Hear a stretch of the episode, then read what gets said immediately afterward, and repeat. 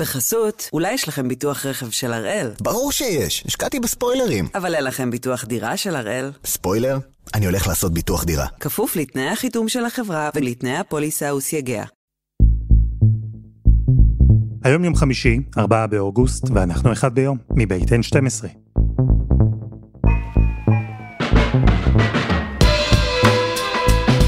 אני אלעד שמחיוף, ואנחנו כאן כדי להבין טוב יותר מה קורה סביבנו, סיפור אחד ביום, כל יום.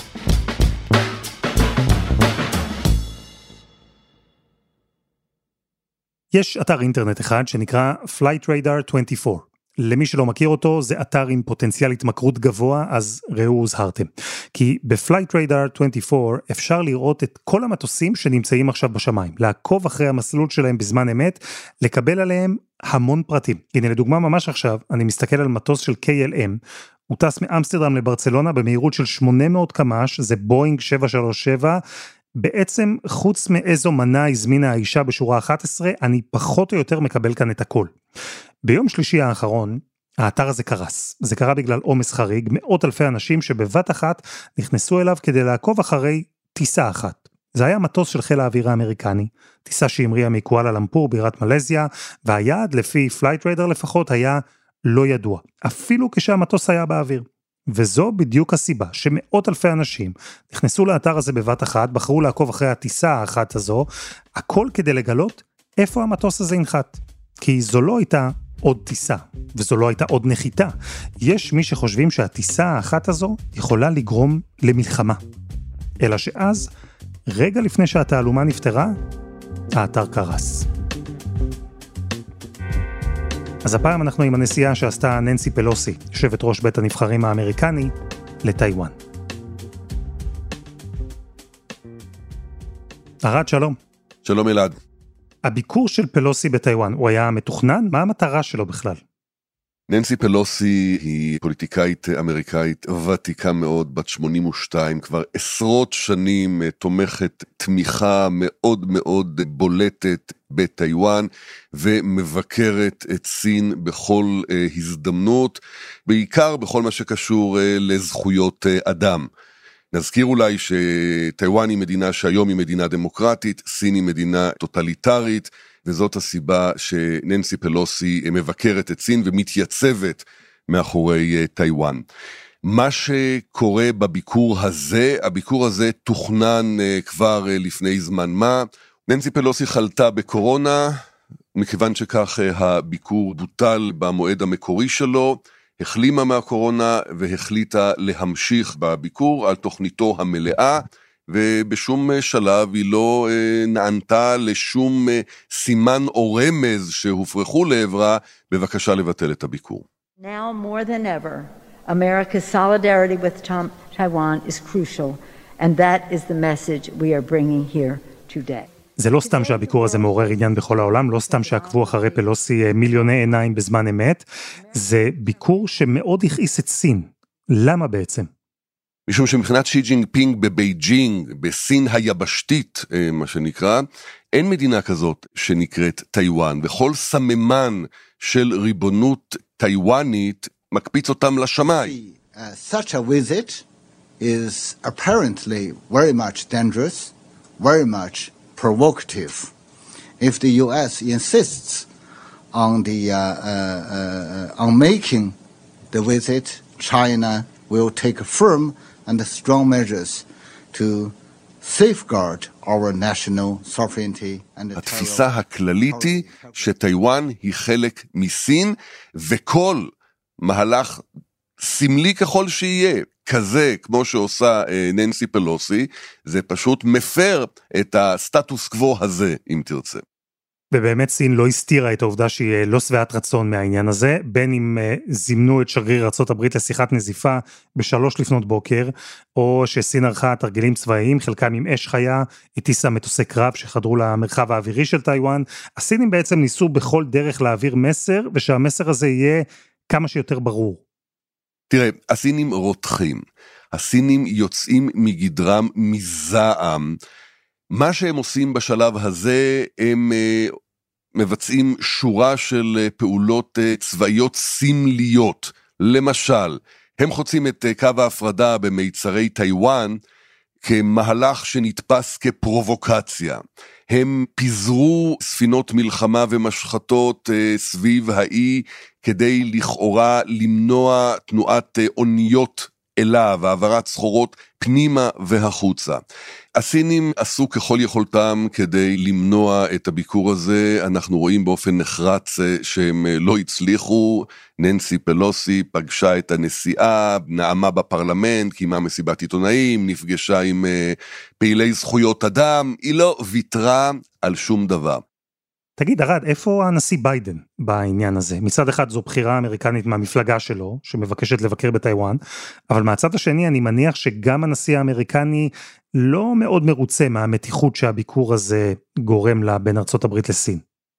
לא, ביידן באופן ברור ונחרץ הבהיר שהוא היה מעדיף שננסי פלוסי תבטל את הביקור הזה, הוא הבהיר גם לסינים, הייתה שיחה ארוכה בינו לבין שי ג'ינפינג נשיא סין, שבה שי ביקש מביידן לעשות ככל יכולתו לבטל את הביקור הזה, גם הייתה שיחה בין ביידן לבין פלוסי בהקשר הזה, הוא ביקש, הוא לא הורה, הוא לא יכול להורות אלעד ליושבת ראש בית הנבחרים, אפילו שהיא מהמפלגה שלו, מה לעשות, ואתה יודע מה, זה אולי מבהיר, למה ננסי פלוסי התעקשה לקיים את הביקור? כי ננסי פלוסי מבקשת להראות שטיוואן היא מדינה דמוקרטית, וארצות הברית של אמריקה מתייצבת מאחורי הדמוקרטיה הטיוואנית במלוא עונה, לעומת סין, שהיא מדינה טוטליטרית, ולה ננסי פלוסי לפחות בזה, מבחינתו של ביידן, גם לפני היציאה לסיור וגם במהלכו, כל הזמן יצאו הבהרות שאין שינוי במדיניות של ארצות הברית כלפי טיוואן וכלפי סין, בסוגיית הסכסוך בין שתי המדינות האלה. הביקור של פלוסי הסתיים אתמול, ביקור של יממה אחת בסך הכל, פלוסי המשיכה כבר הלאה לקוריאה הדרומית, היא לא נמצאת בטיוואן, אבל בעצם המשבר בין סין לארצות הברית בעקבות הביקור שלה, לא רק שהוא לא הסתיים, אני חושב שזה יהיה נכון לומר שהוא רק מתחיל. תראה, משבר בין ארצות הברית לבין סין, יתפתח מן הדבר הזה, בוודאי בזירה הדיפלומטית, הסינים ישובו ויזכירו לאמריקאים שזה מה שקרה בניגוד לדעתם בניגוד לבקשתם. משבר צבאי אני בספק, אני חושב ששי ג'ינפינג יש לו מטרות אחרות כרגע להתעסק איתן, בעיות אחרות לפתור אותן, לפני שהוא נכנס גם לסוגיה הזאת של עימות מול טיוואן, אבל עימות מול טיוואן יהפוך להיות עימות מול ארצות הברית בהקשר הזה, הערכה הרווחת כרגע, כשאנחנו מדברים ומקליטים את זה, אתה יודע למי ניתנה הנבואה, אבל הערכה הרווחת כרגע, זה שלא יהיה כאן עימות צבאי, אף על פי, שכשיש כל כך הרבה כוחות סינים, וכוחות אמריקאים, וכוחות טיוואנים, בשטח ימי קטן כל כך, זה פתח לתקלות. סין מצד אחד, ארצות הברית מהצד השני, טיוואן באמצע. זה משולש מלא במתיחות שלא נולד רק עכשיו עם הביקור הקצר של פלוסי. הרי ברור שיש כאן מאחורה הרבה משקעים, שהרבה צדדים, שהרבה היסטוריה. והנטייה של הרבה אנשים היא להסתכל על הסיפור הזה ולראות בטיוואן ישות שרוצה עצמאות, האמריקנים בעד, הסינים נגד, אבל דוקטור אורי סלע, מהחוג ללימודי מזרח אסיה באוניברסיטת תל אביב, הוא הסביר לנו שהמציאות היא מורכבת יותר. וכדי להבין אותה, צריך לחזור קצת אחורה. בפעם הראשונה שבה אימפריה שאנחנו מכנים סינית, כלומר שושלת צ'ינג, משיגה ריבונות על האי הטיוואני, ובכלל מתייחסת אליו כאל מקום ששווה להגיע אליו, זה קורה במאה ה-17. אוקיי, קצת הרבה אחורה. כאשר הכוחות שהולכים להיות שושלת צ'ינג, נאבקים בשושלת מינג, הם בעצם, אחד מהתופעות שקורות תוך כדי זה, שאחד הגורמים שתומכים, גנרל בשם קושינגה, שתומך בשושלת מינג, הוא נמלט אל האי טיוואן, ואז בעצם הופך אותו לסוג של בסיס, שממנו יכול לצאת גם לפעולות כנגד שושלת צ'ינג. ואז שושלת צ'ינג מגיעה למסקנה שהיא רוצה וצריכה לכבוש את האי מידיו, ושולחת בעצם את הצי שלה על מנת לעשות את זה בהצלחה מבחינתה. אבל בעצם המאה ה-17, סוף המאה ה-17, זה הפעם הראשונה שבה טיוואן נכנסת תחת הריבונות של אימפריה סינית כזו או אחרת. כדי לחסל את הגנרל הנאמן לשושלת מינג, החיילים של השושלת המתחרה, צ'ינג, כבשו את טיוואן ונשארו שם. האי הקטן הפך לטריטוריה סינית לכל דבר, לחלק מהשושלת הגדולה של סין. וכך היה, למשך 200 שנה. אלא שבסוף המאה ה-19, אימפריה אזורית מתחזקת, יפן, מלחמה בסין וכבשה את טיוואן. היא הפכה את האי לבסיס צבאי גדול, לטריטוריה משגשגת מבחינה תעשייתית וכלכלית. 50 שנה היפנים שלטו בטיוואן עד סוף מלחמת העולם השנייה, ואז יפן הפסידה, נכנעה, ויתרה על האחיזה שלה בטיוואן בין היתר, והאי עבר בחזרה לסין. אלא שכאן צצה פתאום שאלה חדשה. לאיזו סין? בעצם כשאנחנו מגיעים לאמצע שנות ה-40 ולסוף המלחמה, מלחמת העולם השנייה, בעצם בסין יש שני כוחות שכל אחד מהם טוען לבעלות, אם תרצה, על סין, על האומה הסינית, על המדינה הסינית. כוח אחד הוא הכוח שנקרא גואמינדאנג, או מפלגת האומה, או המפלגה הלאומית, בראשות צ'יאנג קאי-שק, הגנרליסימו, כמו שקראו לו.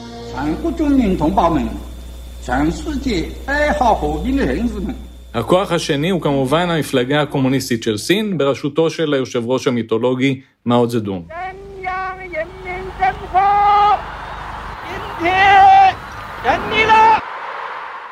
שני הכוחות הללו מיד לאחר המלחמה, הם שיתפו פעולה באופן מסוים לאורך המלחמה כנגד היפנים, אבל מיד לאחר המלחמה, או מהר מאוד לאחר המלחמה, הם חוזרים חזרה למאבק, שהופך להיות מלחמת אזרחים, עקובה מדם, במשך בערך 4 שנים, עד 1949. ומה שקורה בסוף המלחמה הזו, הוא שהמפלגה שנקראת הגואמינדאנג, בראשות צ'יאנג קאי-שק, שהייתה זו שנתפסה גם בעולם בתור זו שמייצגת נאמנה את סין, זו שהקימה עוד ב-1912 את מה שהם קראו The Republic of China, ROC, הם בעצם יוצאים כשידם על התחתונה, בעוד שמאו והמפלגה הקומוניסטית הם יוצאים המנצחים, ובעצם תופסים אחיזה בכל רחבי סין היבשתית, Mainland China. והם מקימים את ה-People's Republic of China, PRC. צ'יאנג קאי-שק נסוג אל טיוואן, ובעצם מתבצר בה כנגד סין העממית ששולטת במיינלנד. ומכאן אנחנו בעצם ניצבים באותו אימות סטיילמייט כזה שבין טיוואן ROC לבין סין PRC. מאז ועד היום. מאז ועד היום. אז כן, כמו בסכסוך בין שתי חומוסיות בישראל, גם בשורש הסכסוך שבין סין לטיוואן נמצאת שאלה, מי היא סין המקורית? האמיתית. הרפובליקה העממית של סין, זו שישבה בבייג'ין ובמה שנקרא מיינלנד צ'יינה, או הרפובליקה של סין שהפסידה במלחמת האזרחים ונדחקה לאי הקטן שממול לטיוואן. אבל קודם, חסות אחת וממש מיד חוזרים.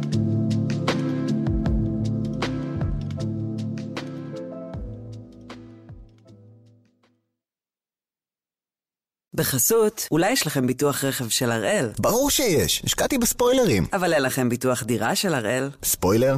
אני הולך לעשות ביטוח דירה. כפוף לתנאי החיתום של החברה ולתנאי הפוליסה וסייגיה. אנחנו עם הסכסוך שבין סין לארצות הברית, סביב הביקור של יושבת ראש בית הנבחרים האמריקני לטיוואן, עצרנו בסוף מלחמת האזרחים הסינית. המפלגה הקומוניסטית, סין העממית, היא טענה שהיא סין האמיתית, ומולה הרפובליקה הסינית, מפלגת האומה, היא ישבה בטיוואן וטענה שהיא בכלל סין האמיתית.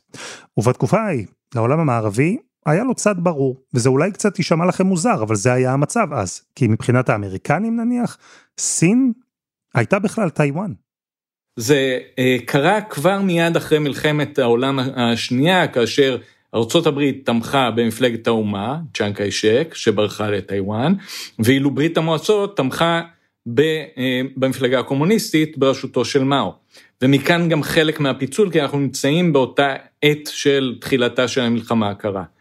באותם שנות ה-50, ארצות הברית באה ומתייצבת באופן חד משמעי לצידה של טיוואן, מועברים חוקים, בארצות הברית, שמאפשרים לארצות הברית להגן על טיוואן ולצאת למלחמה עבור טיוואן, ובנוסף ארצות הברית מכניסה מיליארדי דולרים לטיוואן, גם בדמות סיוע צבאי וגם בדמות סיוע אזרחי. כך בעצם טיוואן מהצד הצבאי יכולה לשמור על עצמה, וההבנה בתוך סין, שבעצם לטיוואן יש את הגב של ארצות הברית, בעצם זה חלק ממה ששמר על טיוואן באותם שנים. האמריקנים תמכו, הם סייעו, הם גיבו, אבל ארצות הברית לא הייתה לבד. רוב העולם החשיב את טיוואן כנציגה הרשמית והאמיתית של סין. בשלבים הללו, כן, מיד לאחר מלחמת העולם ואל תוך שנות ה-50 וה-60, טיוואן נחשבה מדינה עצמאית, סוברנית לכל עניין, לכל דבר. יותר מזה, רוב רובו של העולם ראה בטיוואן את המייצגת הנאמנה והנכונה של סין. לכן טיוואן גם הייתה באומות המאוחדות הנציגה של סין. לכן טיוואן באומות המאוחדות הייתה זו שהחזיקה את אותו מושב קבוע 1 מ-5 במועצת הביטחון של האום. טיוואן עצמה היא הייתה המדינה שנחשבה למדינה המייצגת. אלא שבתחילת שנות ה-70, ככל שמערכת היחסים בין ארצות הברית לבין סין העממית הולכת ומתחזקת, בעצם טיוואן היא זו שאפשר לומר במרכאות או שלא במרכאות משלמת את המחיר. לא בפעם האחרונה, טיוואן מצאה את עצמה אז ככלי במשחק שבין ארצות הברית לסין העממית, כי עם ההתקרבות האמריקנית למפלגה הקומוניסטית בסין, ועם התקווה האמריקנית שהיא תצליח למשוך את סין העממית לצד המערבי של העולם, ולהשתמש בסינים נגד ברית המועצות. אז סין העממית הפכה ליותר ויותר נחשקת במערב, וטיוואן, כמעט כמו בתנועת מאזניים, הפכה לפחות ופחות. ומה שקרה זה שהאומות המאוחדות ערכו הצבעה על השאלה מי המדינה שהולכת להמשיך ולייצג את סין באומות המאוחדות, PRC או ROC. בעצם טיוואן נשלחה לתחת גלגלי המסעית, וטיוואן בעצם במחיר כמה החלטות, גם באום וגם במקומות אחרים, מאבדת את המעמד שלה כמדינה, מאבדת את המעמד שלה באומות המאוחדות, וכמובן גם במועצת הביטחון, והופכת להיות איזשהו סוג של יצור ביניים כזה, שהוא לא בדיוק מדינה, והוא לא בדיוק לא מדינה. ומי שלוקחת את מקומה היא כמובן סין העממית, שמאז ועד היום היא המייצגת של מה שמכונה סין, באומות המאוחדות.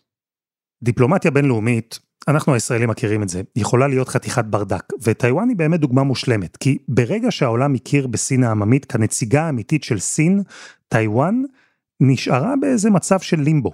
היא כבר לא נחשבה סין, היא לא נחשבה מדינה עצמאית, אבל היא גם לא נחשבה חלק מסין העממית. אז אני אתן לכם דוגמה למה שקרה שם, לטיוואן יש דרכון משלה, דרכון הרפובליקה של סין. התושבים בטיוואן יכולים לנסוע בעולם עם הדרכון הזה. השגרירויות שהיו בטיוואן, כשעוד נחשבה למדינה, אז הן לא בדיוק נסגרו, אלא רק הוחלפו בנציגות כלכלית. טיוואן המשיכה לעשות ביזנס עם העולם, בדיוק כמו מקודם.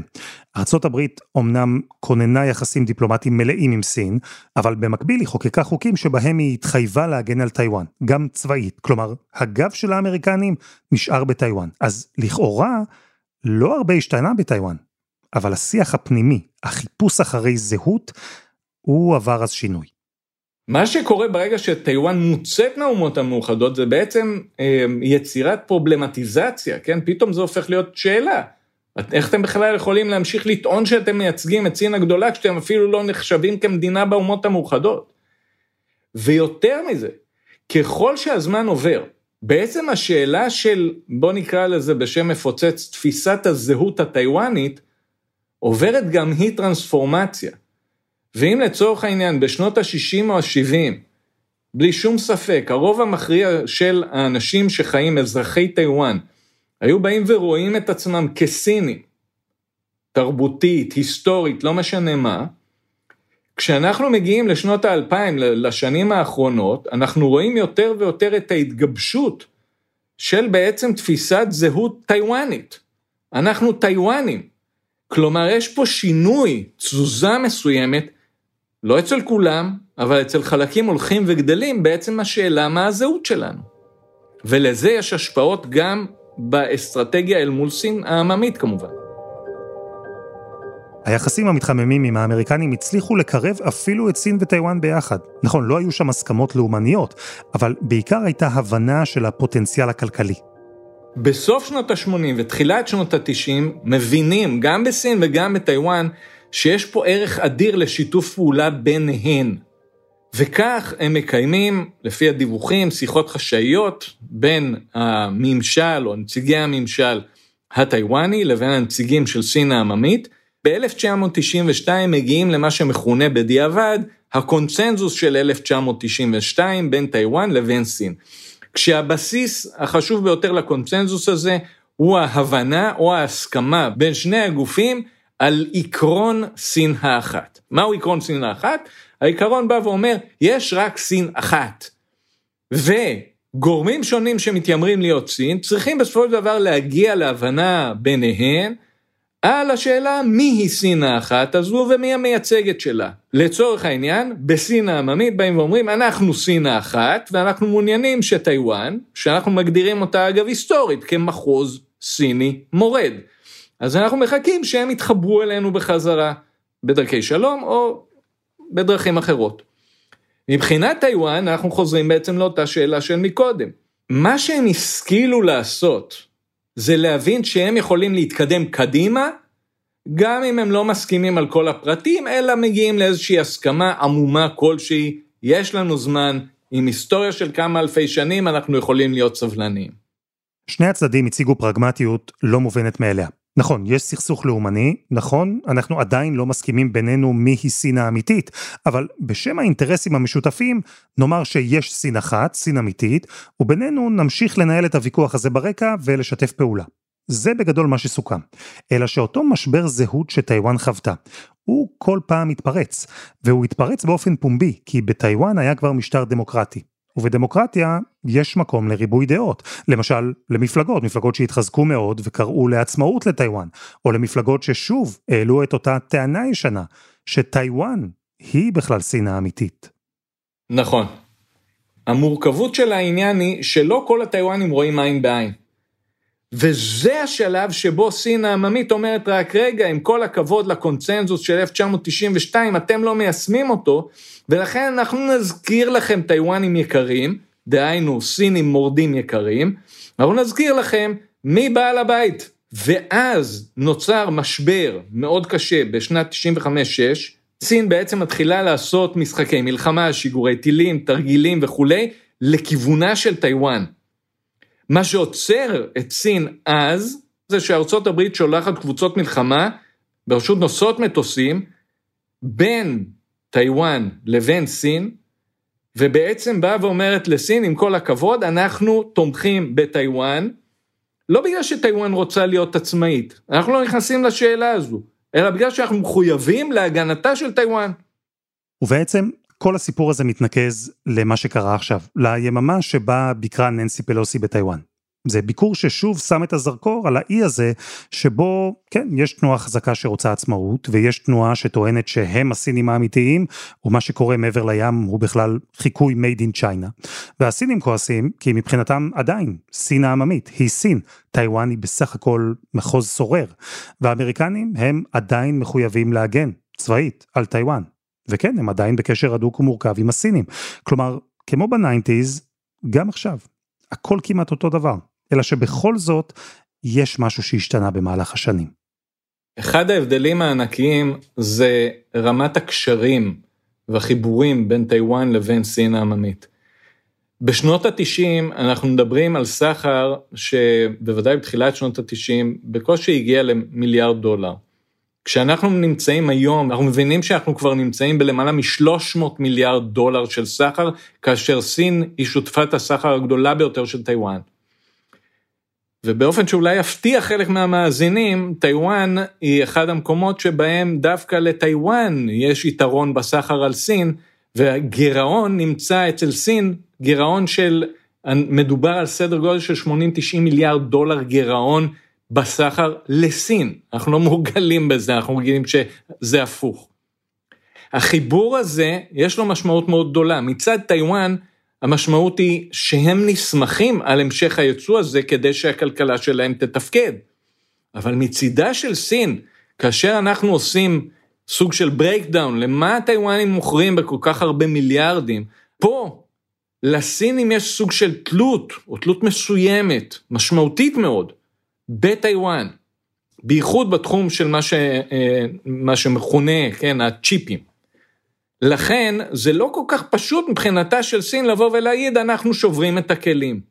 אז כן, הקשרים הכלכליים, הם השתנו. וכשהפרשנים והמומחים מעריכים היום שסין לא מעוניינת כרגע בפלישה לטיוואן, הם מדברים בעיקר על זה, על האינטרס הכלכלי.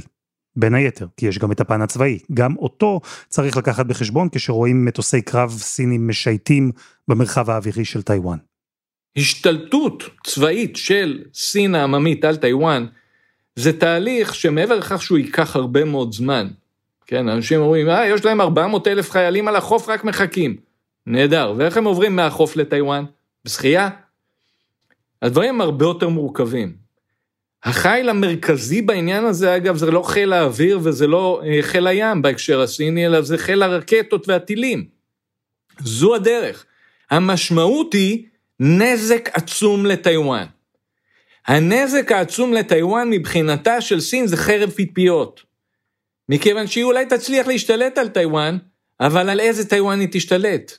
האם הצרכים שלה מטיוואן, שבגינם היא בכלל מעורבת בסיפור הזה? מעבר לעניין האידיאולוגי, כן, הלאומני, האם הצרכים שלה ימולאו אם היא תפעל בכוח?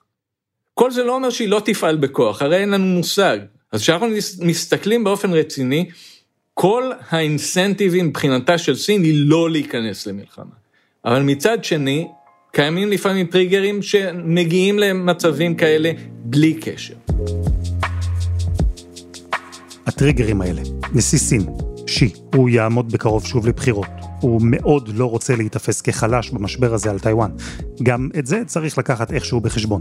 וגם את הכלכלה הסינית, היא צומחת בקצב איטי הרבה יותר ממה שקיוותה. גם זה יכול להשפיע על ההחלטה של סין איך בדיוק לנהוג במשבר הזה. ובכלל, צריך להסתכל הרי גם על האמריקנים, גם לביידן יש בחירות אמצע בקרוב, גם הוא חייב להצטייר חזק, ותזכרו, כולם מסתכלים עליו, מטראמפ ועד פוטין. הוא מודע לזה.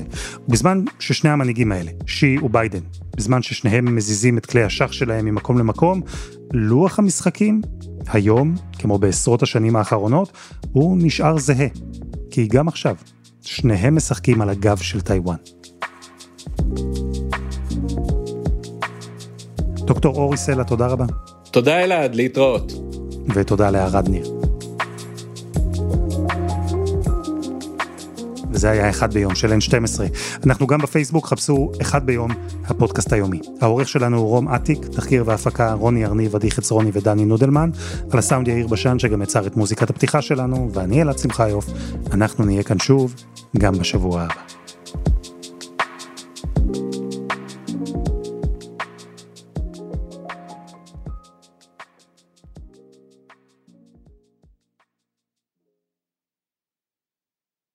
בחסות, אולי יש לכם ביטוח רכב של הראל? ברור שיש, השקעתי בספוילרים. אבל אין לכם ביטוח דירה של הראל? ספוילר? אני הולך לעשות ביטוח דירה. כפוף לתנאי החיתום של החברה ולתנאי הפוליסה וסייגיה.